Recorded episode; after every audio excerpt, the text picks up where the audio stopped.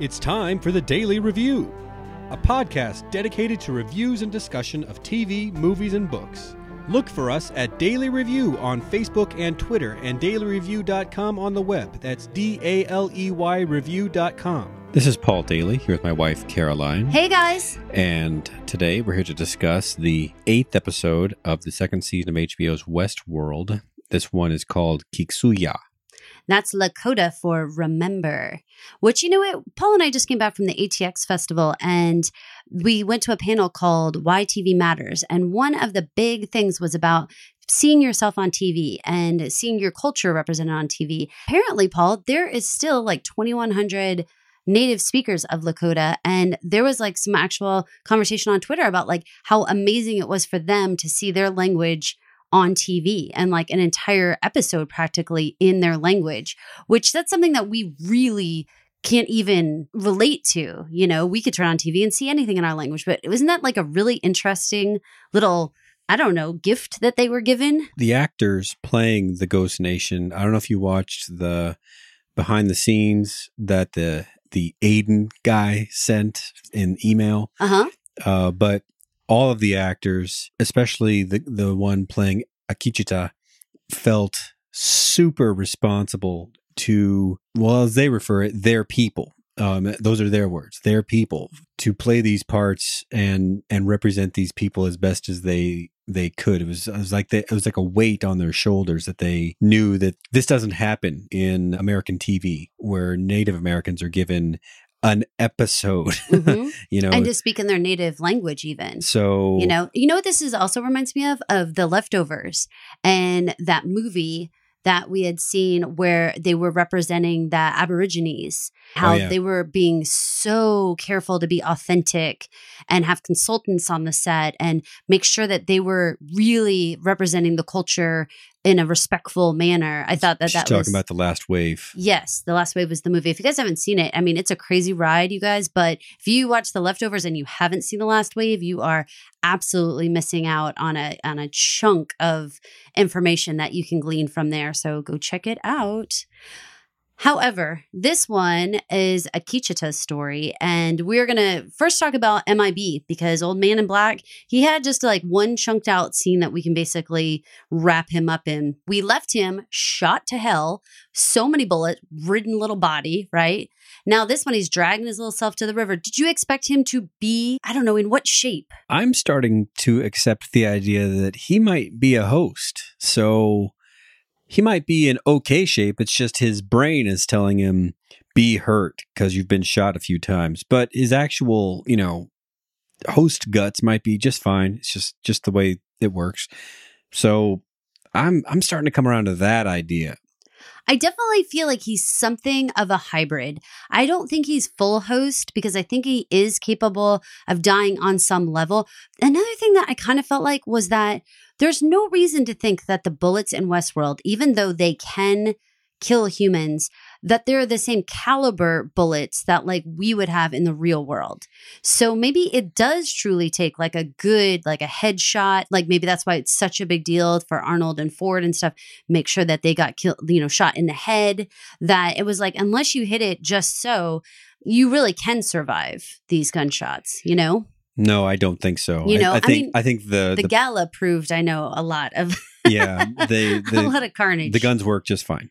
I agree with you. So I saw an amazing parallel that Westworld GIFs put out of Akecheta yanking Man in Black by the neck, basically, the collar, if you will, and yanking him um, to the same type of scene with Man in Black yanking Dolores. Yeah, from You left to right. Oh my God. If you have not seen that scene, we retweeted it on Daily Review on Twitter, but also you can check out Westworld GIFs. And props to them for finding those two and putting them side by side because it was like karma is a bitch, William. karma is a bitch. And you just got yanked up by your wee neck in such the same way. And like, how do you feel about it? You know? Yeah. I didn't expect for Akecheta to come into the scene. We really expected Emily to come in, but we did have this moment with uh, Akecheta saying, you know, that ba- basically that death is the exit from this brutal world and you don't deserve it. What did you think he meant? What was he going to do with Man in Black? I think he was going to heal him up and then do some some medieval shit to him. Whoa. So, like a torture situation? Yeah, something that would make it painful for him, and then he would be kind of wishing to die. Wow. Okay. And then instead, we have Emily, who we completely foresaw, only we thought she would come in at the end of last episode, but instead she came in near to the end of this episode and collects up MIB with the promise to Akecheta that her way will be much, much worse. What do you think she has in mind for him? Emotional terrorism. Agreed. I wholeheartedly agree. Psychological, emotional terrorism is a beautiful way to put it, Paul. So I feel that Emily is going to haul his ass off somewhere. Do you think some sort of Delos actual facility, or do you think that they are still going to be within Westworld's fictitious world? Uh, well, he's conscious, and so he won't let her just take her, take him, you know, off the off the whole reservation, basically. He, but that's a very good idea that we already know that he knows where the cheat locations are and we have a good indication that so does she I think she does. i bet they go to a known delos cache or something where they can work on him without fear of getting shot You know, we talked about in the last episode that there was a lot of um, showing a home. Like we saw Ford's home, we saw Arnold's home. Um, there's a lot of talk about going to the homestead. I wonder if we're going to see something that we could classify as MIB's family's home uh, to be utilized for this. You know, well we've seen his little crash pad but you're right we haven't seen anything that would suggest you know it- where if you were the ceo of this company um where you would stay with your family when you when you visit? I think that Emily using the Raj scene as the place that she mostly hung out, I would really like her to bring him back somewhere over there because I didn't get enough of that world. yeah i think his business is in westworld though. I don't think this is a carmen san diego situation Where in the world is MIB? right You like that? Yeah. Awesome. Okay, so that pretty much wrapped up MIB for this um episode. What do you predict for this next episode? Do you think we'll jump right into Emily and her uh, you know, best investigative slash interrogation mode? man predictions are hard because the preview uh, that they showed us is probably parts of the ninth and the tenth episodes Ah. and they're so tricky like that. and it's a wide variety of stuff that they displayed For people who haven't seen the preview, give them a real quick overview. oh i can't i just i mean You're but, such a I mean, tease. mib was up and around walking Okay. uh, but it wasn't clear if it was if he was actually walking or if it was more like dream sequence walking or flashback walking none of that was super clear just we we saw everybody doing very dangerous looking things i mean arnold with not arnold bernard holding the gun and and all which is very unusual for Mhm. for him Absolutely. yeah th- i mean it was very surreal because it was a mixture of just everything that gave you the impression that everything is coming to a head again like it did last season Well, let's get into Akecheta's story. If you guys remember, we have seen him primarily in this Ghost Nation role, which I really appreciated that they actually gave a fairly decent definition for me of what Ghost Nation means. I'm going to share that with you, and rather than waiting to the end. So the concept you that should he, stick around it's insightful shit she's already shared it with me oh my, do you want me to share it now? no no no Oh, I have to it's share. a tease Oh, well, stay tuned for what I think Ghost Nation means. But Akecheta, if you recall, he had scooped up Maeve's daughter, which oddly still does not have a name. Do we find that weird? Why doesn't Maeve's daughter have a name? Why is she just always like, my daughter, my daughter, my daughter? Why she got no name? maybe no one ever meets her maybe her her loop is that she gets up ghost nation comes and kills her and, and, well, not and kill, not kills. Well, always snags her, right? Snags her, I, kills it's hard to say because because kills Maeve. what Akecheta d- does with her or planned to do with her was different than the rest of what what Maeve. I don't know. It's hard to it's hard to kind of reconcile that the one big memory that Maeve has of Ghost Nation kind of invading her her homestead with what was their general loop like? Was that like an everyday thing or was that just the one time that she remembers? So, Good question. Okay, so Akecheta, but no name yet. Yeah. no name, right? Akecheta decides that he is going to appear to sit down and talk with her about who he is and what his story is. From the first watching, you might think like, wow, he is kind of confusing. He's speaking in English and Lakota, and he's telling this little girl a very romantic story when you really look at it. Like it's kind of weird to tell like a seven year old like about your your sexy partner in the fur that was naked, right? Well, you might leave those details out. Yeah, but he didn't. I mean, like that we he was telling the story, right? But if you get to the end and then go back and rewatch, you realize that every time he's speaking in Lakota, he is speaking on that mesh network with Maeve, who is, I don't know if you guys remember, able to access all languages. Yeah.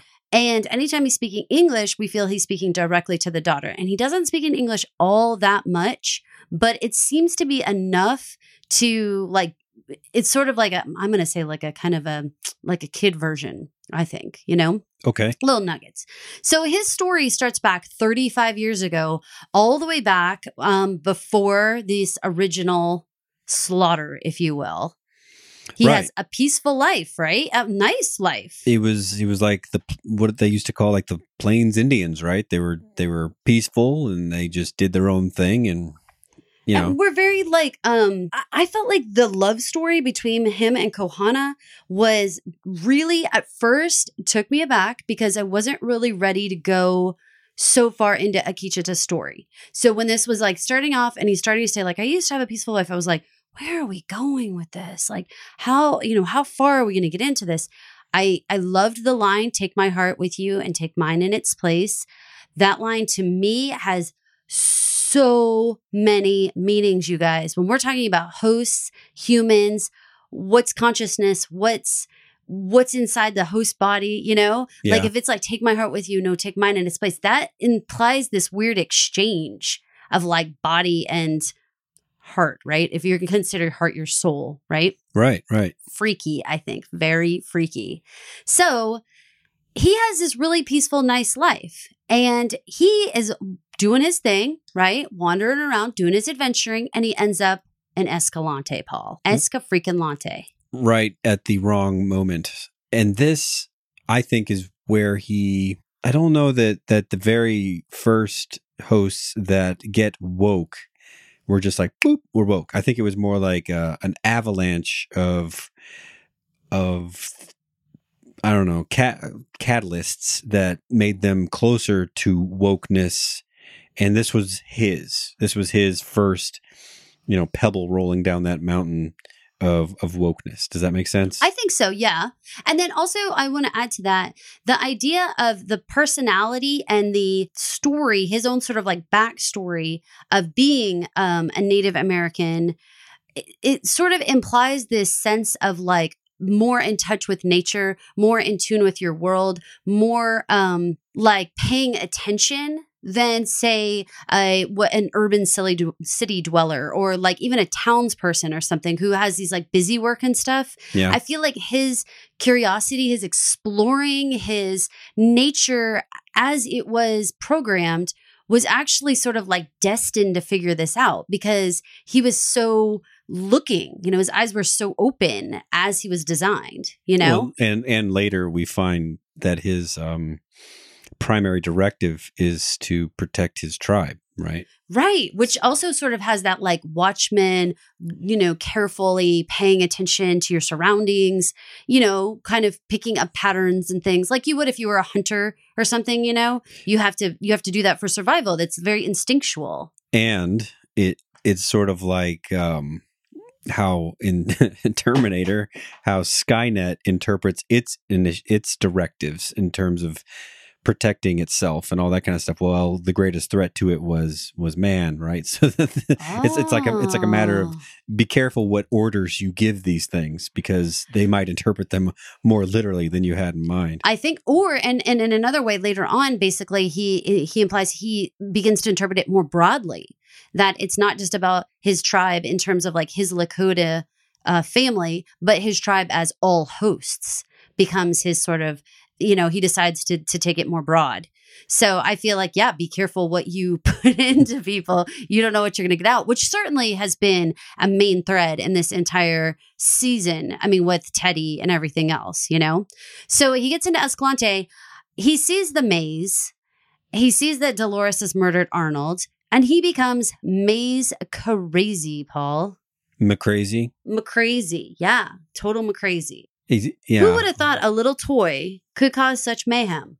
maybe uh, okay so that's the that's the pebble that's i mean it, Yes. it it stuck in his brain and he and he couldn't couldn't he didn't know what to make of it and so he just kept going over it and over it Do you think it's it. because it's something from the outside? Like, you know, they do so much. It seems when guests come, you know, they change out their outfits, they give them different accessories, they give them everything. Do you think because, in theory, uh, from what we're told, this was one of Charlie's original toys, meaning it came from somewhere else, it came from the another world, and so this was like a, a piece that didn't belong there in the same way. So maybe it had some sort of something to it. Like You- to our eye, it doesn't look so different. you might be weird, onto but- something there because if you remember Peter Abernathy when he saw the photograph, he did the same. That's what it did. Yes. You're so right on, Paul. Yeah, that photograph, it is the thing that was like, this is not from our world. What the hell? You know, what is this? And you know what's the other thing? They've totally abandoned that whole, um, Doesn't look like anything to me. they've abandoned that. Doesn't look like anything to me because wouldn't it make sense, like at different points, that that would come up again still, but doesn't anymore? Obviously, I know we're awakening here, but I think I thought it was interesting. So he goes nuts, putting these mazes everywhere. I guess I, I don't know. They didn't say this like was a direct line that it was like Ford was sick of him making those mazes, so then he did decide to do this other story. It seemed like they're just they decided to start a new narrative with this Ghost Nation. We we revisit that tribe several times throughout the episode, and it almost seems like they're just kind of kept in reserve, like running through their normal loops. They are hardly ever seen because they are out in the pla- plains somewhere. Yeah, they needed to do something more interesting, so they needed kind of your classic cowboys and Indians hostile type. Right. And one of the things that I had um, read about was the idea that if you think about uh, you know white settlers in general and the and the feeling of coming into an area where someone's peaceful versus if you view them as what I'm going to consider words that could be used would be like savages or warriors or something like that right? There's a whole lot of words that both have positive and negative connotations. So I'm trying to be conscientious of what I'm saying right now but I feel like the difference between being a native person versus being a savage, you don't mind battling with a savage. You don't mind with somebody who's got all the war paint on and the scary um, you know, customs and stuff. But if it's simply a mom over there, you know, grinding up her cornmeal, it's hard to come along to this, you know, settlement and want to slaughter everybody. And what we've learned about Delos and the way that William ran things is that, and for the while, for the little while that Logan was running things, um, they were trying to provoke a response from from the guests. Yes. And so they really needed to see, I guess, like, okay, so here's what happened if everybody's all these calm people when they come across them. Here's what happens if we have these really wild looking, um, aggressive type warriors. I thought they did, of course, a shoddy job, the text, which was, you know, big, big red light for them about, again, they just did like Teddy and turn up the aggression. That's all they did. They were like, we don't have time to like to do all this. We were like backed up. So just turn up his aggression, change his body paint, and send him back out. And in doing that, they didn't wipe his memories. If you remember from Star Wars, what made C three PO so uh, unique? Tell me. Not C three I PO, mean- R two D two. I was like, tell me. I don't. I mean, there's so that many it's things. that he never had his, his memory wiped.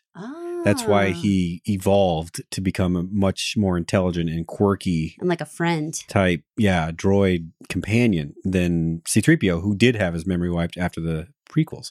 So the idea, I think, is the same for him. He's he's collected years of experiences that that normally it seems like when a lo- loop restarts, whether it's like a day or a couple days or a week, then everybody just kind of their memory just resets at that point. They don't have any like Right. M- memory going forward. Well, The- they get killed on the regular yeah, that's in true. Westworld. That's the main thing is that they only update them when they get killed. And since like there's all these like even full town slaughters that happen, then you know they come in regularly enough to get fixed up. And they made him the ultimate badass, so he never died. he didn't and also i feel like uh, you know they they seem to be giving us the vibe that his love and his desire for kohana and that and that life really sustained him and he didn't want to lose his memory of her and so he seemed to really actively like stay kind of to the side of the battle you know he tells the other guy finish this up you know so that he isn't actually the one that's like doing it right there I mean, Mhm. he he really does a great job of staying alive, if you will. What did you think about when he came across freaking Logan? it made me wonder: Did he remember him from the party? Does his memory go that far back? Which listeners, do you guys remember that Akecheta was at the party? He was the man that came in with Angela to talk with Logan about Delos and, you know, him being a part of a partner. If you don't, go back and check it out. He couldn't actually hurt Logan, so but the and he didn't actually help him too much, but he did give him the blanket so that he wasn't just completely exposed anymore. So your people will come for you. right. And I thought he was kind of interesting because, in a way, it seemed like back then he didn't understand human bodies in the same way that I feel like he kind of understands it a little bit later. Like, because he didn't offer him like water or something like that, you know, because that's kind of all he really needed. He did know enough to give him the blanket for like exposure. So that was good. But even with Man in Black, like, I felt like he. You think he would give him some water or something because that's clearly what he was dragging his carcass to go find. Interesting. Yeah. Yeah. So Logan's line of where's the door? This is the wrong world. Is this our version of these violent violent delights have violent ends? Hmm. Is it his wake up call? I think you're onto something there because he spends th- the rest of his life that we know of searching for the door and trying to find the door and lead his people through the door. So this this door talk really made an impression on him. And I wonder too if the combination of seeing Logan, having Logan say, Where's the door? And this is the wrong world, if there was any memory, any flicker in there that Akecheta had of that party, anything, then he has been in the other world.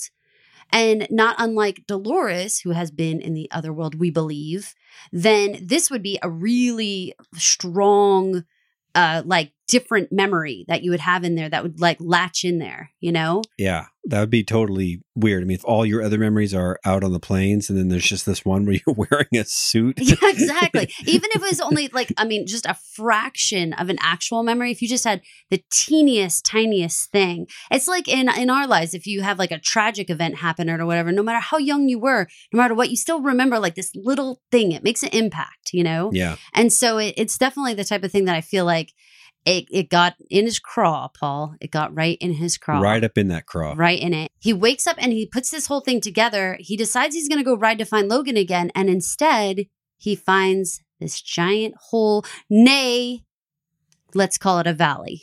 Let's do call it a valley. It didn't look super familiar. It looked kind of like a power plant, but people have suggested that it is actually more of a storage site. Well, if it is the valley, then I will be one of the people that also have suggested to you that it is a storage because it is where I believe the human counterpart of the cradle is. So I don't know exactly what's being stored and I don't know exactly how it's being stored, but I do think it's something more than just memories or things for blackmail's sake. It's not just information. I do think that somehow there's something organic there. And I say that because I have looked at many still shots now and there's like tubes that appear to be water tubes and like like as if it's keeping it cool in some way, right? And that is the same way that they dealt with the servers in the cradle. They used water flowing through, right? Yeah. So there's no way that it's just, I don't think just like memories. I feel like it's a combination because they had those DNA samples and all that stuff that they were taking from people.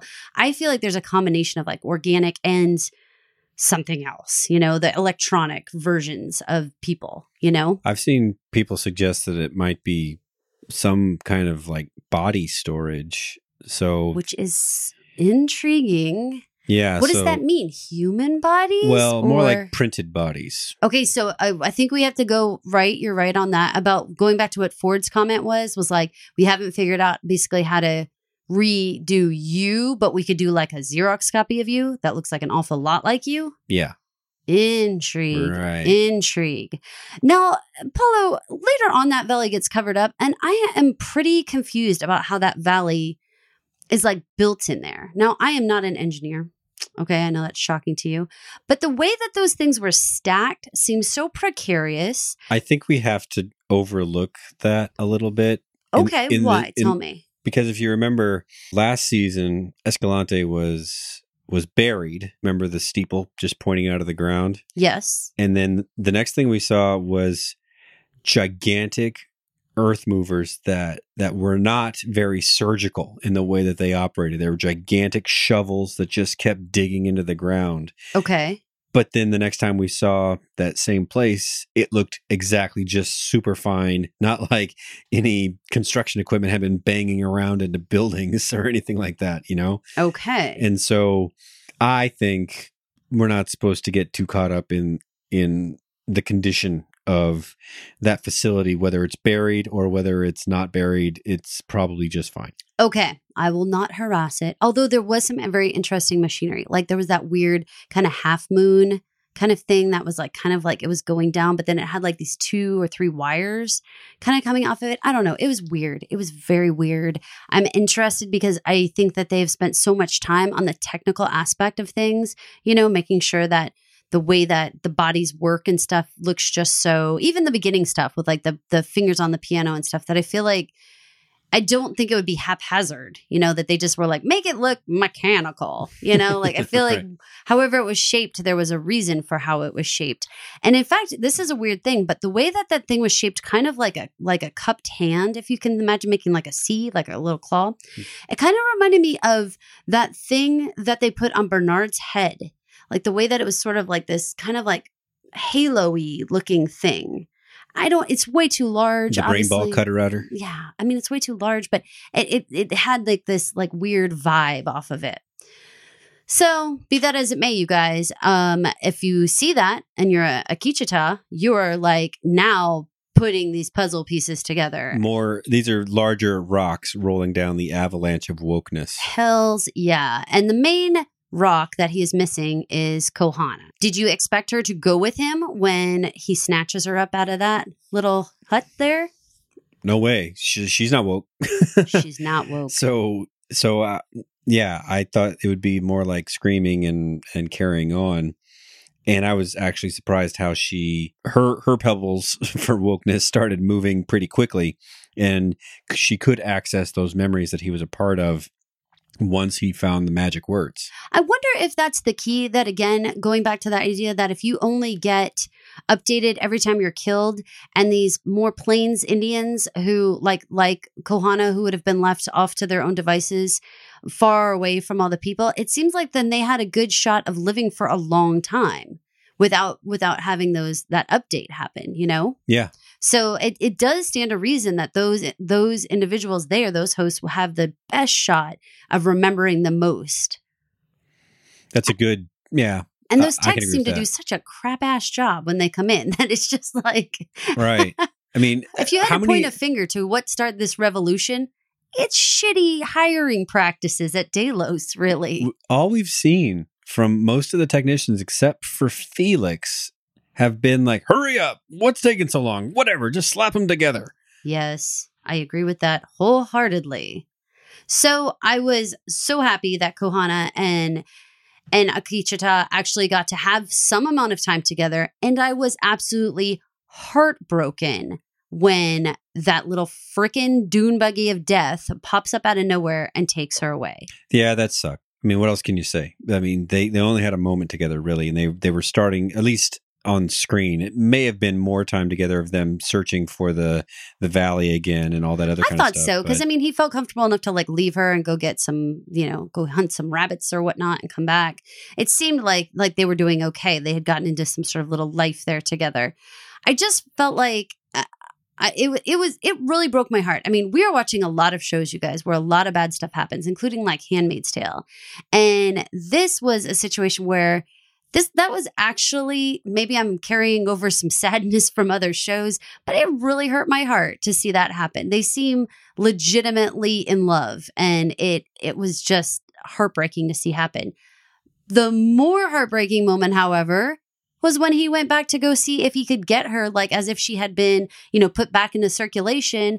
And there's a total stranger laying in her fur sleeping bag. Well, part A, that's pretty freaking insightful that he's put together this the idea of that people like him are just sent back to their starting point at a certain certain point, you know? Absolutely. That they go to the the underneath somehow, right? Yeah. And then they come back up. That's pretty smart to put that together all by yourself. So, but yeah, when it wasn't her, uh, and then he said a ghost was in her place, you could see, you know, this is sort of like the, he's sort of like William Wallace, right? He's sort of like a Braveheart type figure. Like they took his woman, so he's going to tear the whole place down. Oh, is that how you feel, Paul? If somebody takes your woman, you're going to tear this whole place down? Totally. we put that in our wedding vows, y'all. I was like, and if anyone takes Caroline, I will tear this whole place down. And I was like, I do. I had to look at the audience when I said it, though. the make, audience. Make eye contact. the church, if you will. the audience. well, what do you call of people Yeah, watching a show? It's a, it's an audience. Watching the show. You're hilarious. He goes hunting for her everywhere. And he decides the best thing to do is spread the maze and the message, including to one Maeve's daughter. What an interesting twist to find out he was not stalking around them. He wasn't trying to be some sort of weird predator. all goes back to that the daughter had provided some water for him. So he should know that water helps. Yeah, don't you think? Uh, when he had gotten his ass kicked one day after going into town. And um, so he recalled that and wanted to protect her. So that was like a really awesome spin on on the story that we've been fed for a whole year well two years if you look at the span of time it's taken for this to come out that you know ghost nation was riding up on maeve's farm to abduct them and do evil things. No that wasn't it.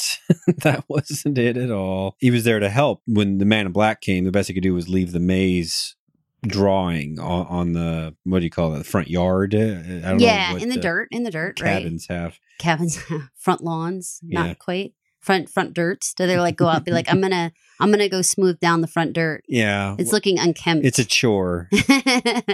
They go out with like a giant rolling pin type thing and smooth it out. Yeah. Yeah well so it i felt really happy that we finally had a reason why he was constantly hovering around Maeve's daughter and Maeve, and that it, none of that stuff had anything to do with with their actual backstory of trying to be these savage types. It had nothing to do with that. It was completely kind. Well, we've been guessing that the Ghost Nation had a different agenda from everybody else, we and did. we, I think we pretty much know what it is now. Yeah, I, I do think that. So Akecheta figures this all out about having to die to get to the other world. Also smart. Amazing. And so he does. He actually does this. That particular loop he had run through several times, and did you notice that those the guy that actually got him was probably a guest, right? Okay, yes. Because that guy, that guy would have that that shot at him all those other times if he was part of the normal loop. But he was just there, and there was even a moment where another guy standing next to him, like patted him on the chest, like "Okay, go get him." and then you know uh, Akecheta just lowered his defenses, and, and that was it. So yeah, that's how I read that scene as being different from all the other loops. Was that that the guests weren't weren't there before? They just his loop included killing those poor guys just all the time. so he goes down there and they say, Oh, we need to do this update. They show that tech pad, and that redheaded tech acted so odd. She was like, um, um, um, just just update him and just get him back up there. Like really odd, I thought. Yeah, well, like stood out. Like I pray to God it was not just like crummy acting and it was a throwaway line and we weren't supposed to pay attention. But she was like uh like really awkward when she looked at the pad. The only thing that I saw, and I, I did try to look at it and I'm I'm afraid I don't have a screenshot to look at it right now, but it said like something it said cowboy control as like the and I, I wondered if there was anything about Ford paying attention to this one in a way that was like put it back out like i'm i'm observing this one and what it does so don't screw with what it already knows get it back out there That makes some sense because we've seen in other cases, like Kohana, for instance, or Abernathy or Maeve, even. Uh, if you remember, they were going to put Maeve in cold storage until Elsie stepped in and was like, nah, bullshit on that. And it was really just that she was old according to their specifications. you right know? yes just kind of past her prime. And so if he's an alpha too, that would suggest he's like mega early in the development. So under the what we've seen so far, he'd be a strong candidate for cold storage, you yeah, know? yeah absolutely and so this whole scene in the um delos headquarters I I thought they had beautiful moments and kind of like one of those like meh kind of things. Okay, my meh kind of thing is does everyone take lunch at the same time? I mean, it has all glass walls. It's an all glass floor. He ran across a nobody. Hmm. it doesn't make sense. In the past, I feel like they've acted like it was like two in the morning and that they ran these like nonstop shifts because remember they were sort of like, I'm tired. When's the next shift person coming on? Yeah. earlier on in different seasons. But like this was like lunchtime. They all left and he was able to just peep open his eyes and just take off. That was like a moment. My beautiful moment is I thought the imagery of him actually descending the escalator, which I, they could have made a little cheesy because like it kind of gave me that vibe of um Bill and Ted's Excellent Adventure where like you know remember like Genghis Khan was like scared of things in the mall? Remember they were all like touching Yeah. the technology and stuff? There could have been a moment where he was like kind of frightened to go on the elevator um, or the escalator. So I'm I'm glad that they didn't like make it cheesy but um but then it was also like a meh I mean how could he really even know how this shit works or where he's even going or what he's even doing For those of you out there born after the 90s, that song was a piano version of Nirvana's Heart Shaped Box. And when I think of the term heart shaped box, I think it's like you're saying, I have this thing in my chest and it's and it's shaped like a heart, but it's just an empty box. Mhm. And when you find your your girl there and she's she's not there anymore, you still find her and it's like, yeah, your heart's just been like scooped out, yeah right? yeah you have an empty box I mean, there your may be you may be like, no, that's not what Cobain meant at all. no, I- no, I think that is. I think that's what it means here. For sure, absolutely. And the you know the other part that made me feel a little bit like torn about this was that we know that hosts can be turned back on. So like now was cold storage only if you get the corkscrew up the nose? Like is Kohana gone gone? Or is she Not just need to be turned back on? Because to him he she was dead. She was gone. And he saw the other people from his you know family tribe and realized like that the, a lot of them had been switched out. And you know he was of course heartbroken. But as a viewer are we supposed to take it like wait hold up. She could have come back. Or like no she's been lobotomized. She wasn't violent. Like the reason they they did that with um Clem was that she had that one weird violent outburst, right? right And so they did that to her. But if you recall, and Peter Abernathy was having glitches and stuff like that. But if you recall, like the first episode, Ford's down there talking to old Bill, I think is what he called him. And he worked fine. He, he was limited because he was a very early model, but right he still functioned according to his his program. So I don't think it's necessarily that they have to be lobotomized or anything. They can to just go into cold storage? It could just be like you know they the department stores put away their shorts when it's winter. Right right, maybe it's just out of seasonal fashion seasonal Okay, maybe Ghost Nation doesn't have any girls, and maybe they were converting all the Oh. natives into Ghost Nation. I don't know. Oh, I well, I never saw any girls on horseback, but I'm but I don't know. Okay, so the outcome of our Delos headquarters uh, drop in from Akecheta was he does retain his memory. He does realize that there's a world outside the park. I mean, he's now heard Logan said it. He sees this whole working place here. And now he's even more crazy, Paul. He's all maze crazy all the time. But now he's got followers, people that yeah. are listening to him. Absolutely. So uh, it was kind of bizarre about this whole put the maze inside my scalp business. I mean, I kind of get it. It's like it's like the idea of like I it what where could I hide something on my whole naked body when I just wear a loincloth? I mean, minus having like a tattoo on yourself. I mean, If I think I'm alive, which all the hosts do, yeah. right? Uh, well, on some level, yes. I am not volunteering for you to take my scalp off, draw on it, and then just kind of stick it back on. What would it look like if I did stick it back on? May Pretty I ask? Pretty messy. I mean, this is a field tattooing we're doing. what kind of mess am I making? And then I'm just gonna like staple it back on your gourd. I Yeah, mean, yeah. what the Joe is this about? I I think that that part was a little far fetched and pretty spooky.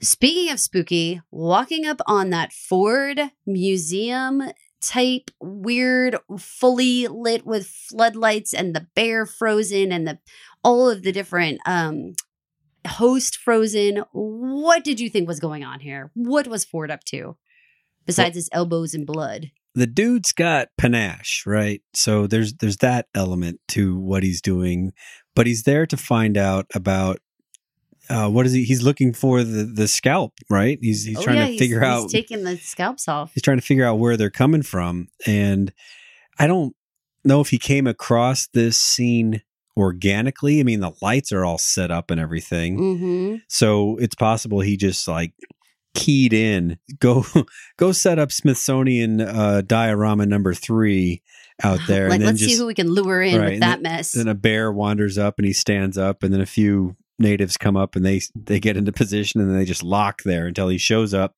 and starts cutting them open. Maybe that's it because that i mean that's that that matches the panache level. You could just have them come in. You could just be you'd be the, you're the boss. You'd be like bring me in some guys so i could look at them.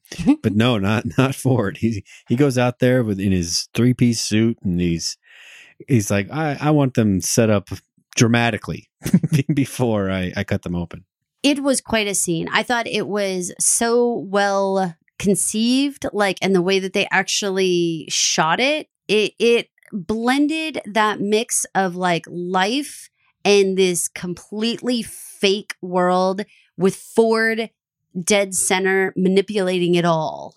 You know? I really enjoyed that scene. I mean, because it was, it was someone meeting their creators, like getting a chance to talk to God, kind of, in a way. And Ford, it was it was like he already knew about Dolores because he already had the plan in place that he was he was going to kill himself because he alluded to it later Right? and so or get himself killed not kill himself and um Well, what is it called? Suicide by robot? suicide by robot yeah. and so it's it's like he didn't know specifically that Akecheta existed but he also wasn't surprised that he existed I agree. I agree. And I liked how he described him as a flower growing in darkness and that he was going to give him a little sunshine here. What did you think about Ford's description and, and the description back and forth with Akecheta about the idea of the Deathbringer killing the creator? Does this change the way we look at Dolores? The Deathbringer hmm. Are we sure that- the Deathbringer is Dolores Oh, yeah. The Deathbringer killed the creator. The creator's Arnold. I mean, geez, sir, you have an alternative. I would love to hear. Who else could be the Deathbringer? I want to hear. No, I wasn't sure because it seemed like that that they were chalking up some things to the Deathbringer that Dolores couldn't have done or hasn't done yet or, or something. I, I don't remember too clearly. But um okay, so going with the idea that it's Dolores, that's interesting. So do we expect Dolores to be party to, as William wants to do, burning the whole place down, or is she truly trying to get out with her her woke people? I feel like Dolores has her own agenda that feels very different than Akecheta and Maeve. Like to me, Maeve and Akecheta are very similar in what they're doing. And Yeah. Dolores just feels like she is in a different world to me, not to use the world thing like that. But um but since like you said Ford knew he was going to go through with that plan and he said when the when the deathbringer kills me, you know, look for the door with the others. So, I mean, he he planted that idea and we um, obviously we know Dolores killed him. So I wonder it's very difficult for me to to separate out what is it that the person the host creates themselves and how much does Ford like put these little nugs in there? Because I mean he created the personality of Akecheta to begin with right? And he Right. said I purposely put curiosity in you and all this stuff. And then he tells him to look for the door with the others which means like is from that point on is Akecheta on his own journey or is he following orders in a lot of ways. Hmm. I mean, it's orders that seem like it's what he would have wanted to do anyway, but I mean, Ford dictated them to him. I think it's a little of both. I think it's following the orders, but he's still interpreting them his through his own lens. Does that make sense? Yeah. And I mean, it seemed like it was coming from his inner motivation. Like I said, this was about the part in the episode when he was explaining back to Ford that he had altered his own, what did you call it, like mission or whatever, basically. hmm Um, Adapted his own directives. yeah something that to he effect. added to it to to include all the other hosts he like basically made it more broad so then in that case i mean that is pretty amazing so we we come to the conclusion of Akecheta's story because he basically is saying like now this is where we're at now you know the the fort is is dead and i'm looking for the door so all these years, little girl, I've just been trying to warn you and I've just been wanting to keep you safe. That's the whole thing. And the information seems to be getting both to the daughter and to Maeve simultaneously. So let's pop over to Maeve and figure out what the hell is going on with him. Her. What is going on with her?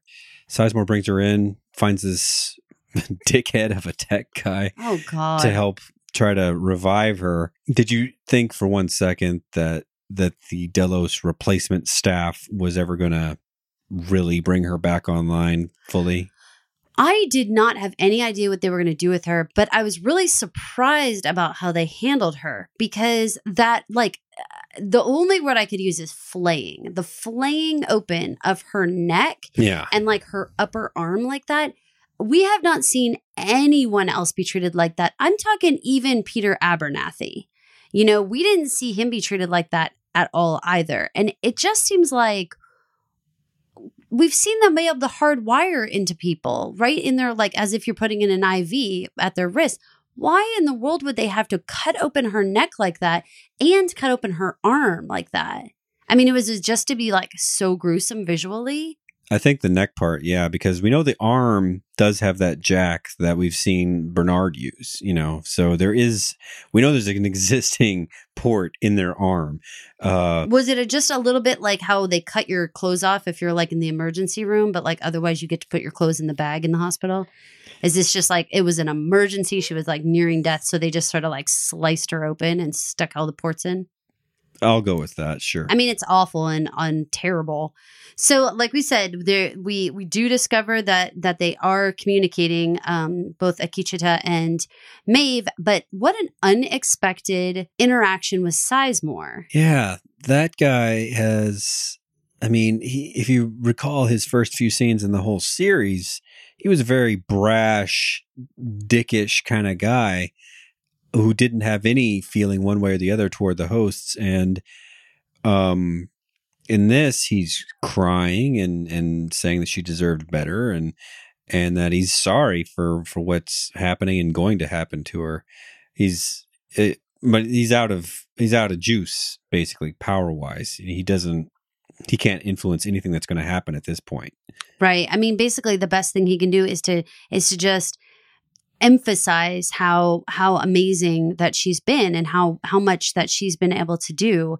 Um and so if if he can try to just explain, you know, her uniqueness to them then somehow that could save her. And and that's really it. I i thought it was it was interesting and and touching i i suppose um you know that he decided or finally realized came around that she didn't deserve to be treated like this.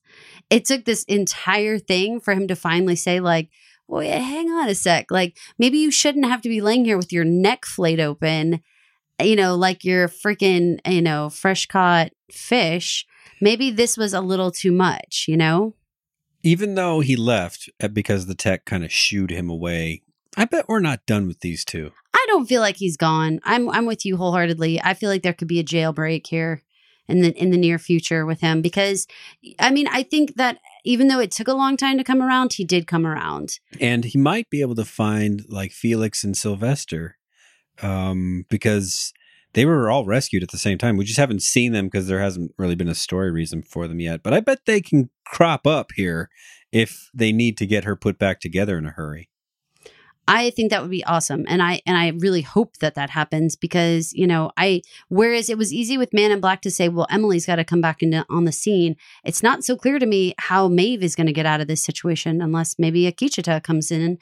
Although they do have that moment where he makes his promise to Maeve. Yeah, basically says, uh, we're going to take care of your daughter. If you, whatever happens to you, doesn't matter. But if you get out, come find us because she'll be with us. I think that was like the most kind thing you could possibly say to a mom, honestly, is like, we'll keep your kids safe. And when you figure your way out of this, come find us and she'll be with us. Like, that's everything. I'm currently, again, we're watching Handmaid's Tale, and I, and that if you think about anything you've seen in that, the the idea of just knowing your child is safe in any form or fashion is, you know, everything. And obviously we have three kids ourselves.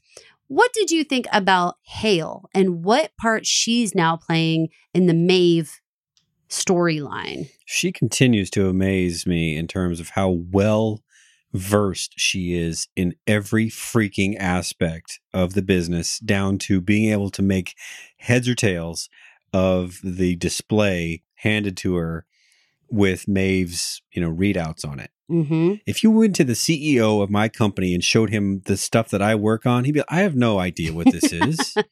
well, why are you showing me this? So you sound very skeptical about like, what do you think? Do you think that she is something more than meets the eye? I have always, not always, I have of this season thought that she she might be something hosty like her brain just doesn't match her her body basically and she looks too young to be so capable and that's just my two cents in it. Not that young people can't be capable but she has been capable in all different arenas you know? Every single one. That we haven't found a weak area for her Agreed, which seems very suspicious because everyone else has been nothing but weak areas. You know, I mean, the only other person who has seemed so bulletproof has been Ford. Yeah, and he felt he needed to die for his hubris. right? I don't know. It this uh, she's a complicated one. Now I know I'm going to throw back into the to the mix again. People are making those um correlations between is there something with Charlie slash Charlotte? Is it possible that Charlotte was Arnold's daughter and that when they made the the memory for Bernard, they just changed it into a boy so as not to create any confusion? I don't know. I mean, she's run into Bernard a few times and uh, she was going to let him be fired earlier. Right. You know, so you're saying she doesn't like recognize him as That's what I'm saying. Yeah. As her father or anything. So right. I only just wonder because what an interesting parallel it would be to have Emily with William and have Charlotte with the original Arnold. You know, there's something there's something very parallel to that story. And and of course there's a lot of um, you know, with Maeve and her daughter, Dolores and her father, Emily and her father. Would it be so wild if there was a Charlotte and her father. There's a know? lot of weird harmonies with uh, names in this show, like Delos, Dolores. That all kind of sounds like the same thing to me. So Charlotte, Charlie, those things running together also kind of makes sense. Yeah. Well, so that basically wrapped up our, our episode. I did want to throw out a couple of other little nuggets along the way to for you guys to have paid attention to. The writer of this episode was the same writer who did the leftovers, the episode Certified, which if you guys don't remember, that's the one where Laurie's backstory is told, like how did she get into the GR and and really outlines everything, which just goes so perfectly with this episode because it's very similar. It's like it's like taking a step outside the storyline you were going in and really focusing on one character and how their storyline came to be basically and how Mhm. they were going to come about um, impacting everything. So I thought that was great. Uh, in the symbolism department, I thought when Akecheta picked up the maze and the first thing that happens is a fly lands on his hand in Hmm. that bar, I thought that was really a freaky little moment because we all know how much that the fly represents that sort of awakening kind of moment. If you swat the fly, you're you're awoke. If you if you let it be, then you're still a, and s- at a that slave to the man. I would say at that point he he did not swat the fly. He it just crawled on his hand. So that's where he was then. We'll see if they if they use a fly in the in the following episodes here. For you lost lovers, how much did you compare this episode to The Constant with um Desmond. and Penny? That was uh, also a, a kind of a story of long lost love. That was Desmond's quest for the almost the entire show was to find Penny, be with Penny, and that that particular episode he jumped around in time quite a bit, but but it was all got back to needing to be with Penny. So very similar to Akecheta needing to be with Kohana and it, and it being the driving force behind doing so many things and and and actually like enduring so much. You know, being willing to endure so much just for the the possibility of being with the person you love. Very romantic, very romantic. Again, uh, that Akecheta quote uh, that he has with Kohana about the "Take my heart with you, take mine in its place." I just want to highlight that with a giant yellow marker because I just think there's something to that that is probably the kernel of this whole thing somehow. You know, who knows if that's going to come across with Emily and MIB? Who knows? Who knows where this is going to be? But I just feel like even if Maeve's body doesn't make it out, I feel like there's something about take my heart with you. Maybe that's the daughter. Maybe that's what the heart is. Or maybe it's physically somehow her soul or whatever is going to get into another body. You know, I don't know. Seems interesting. And if you've hung along this long, the Ghost Nation thing, you guys possibly already figured this out as we were talking because we kind of exposed it. But the idea that all those individual Lakota members were being replaced by what they were calling the ghost of the person who had been there before. Now we refer to that whole culmination of people there as Ghost Nation. That makes so much sense to me. I was like, this finally makes sense. I understand. It's not that they're painted in white. It's not any of that business. It's that they are the ones that are getting body snatched and swapped out. And that is what's creating their nation to become ghosts, Paul. Good episode. Thanks. Thanks so much for listening, you guys. You can catch us on so many shows.com. You can catch us on Daley Review on Twitter and Facebook, as well as daleyreview.com. And Monday and Wednesday nights, you can catch us on so many shows TV Talk Radio from 8 to 9 Central or 9 to 10 Eastern. Yeah, follow us on that at SMS on air. Thanks so much for listening. Thanks. Catch us on iTunes or your preferred podcast software, our website, daleyreview.com. That's D A L E Y review.com. Facebook or Twitter, or wherever you find us. Please leave us a comment and a rating to let us know what you think of the show. Thanks for listening, pod people. Thanks for listening to my mom and dad. You don't have to go home, but you can't stay here. Just go home, folks.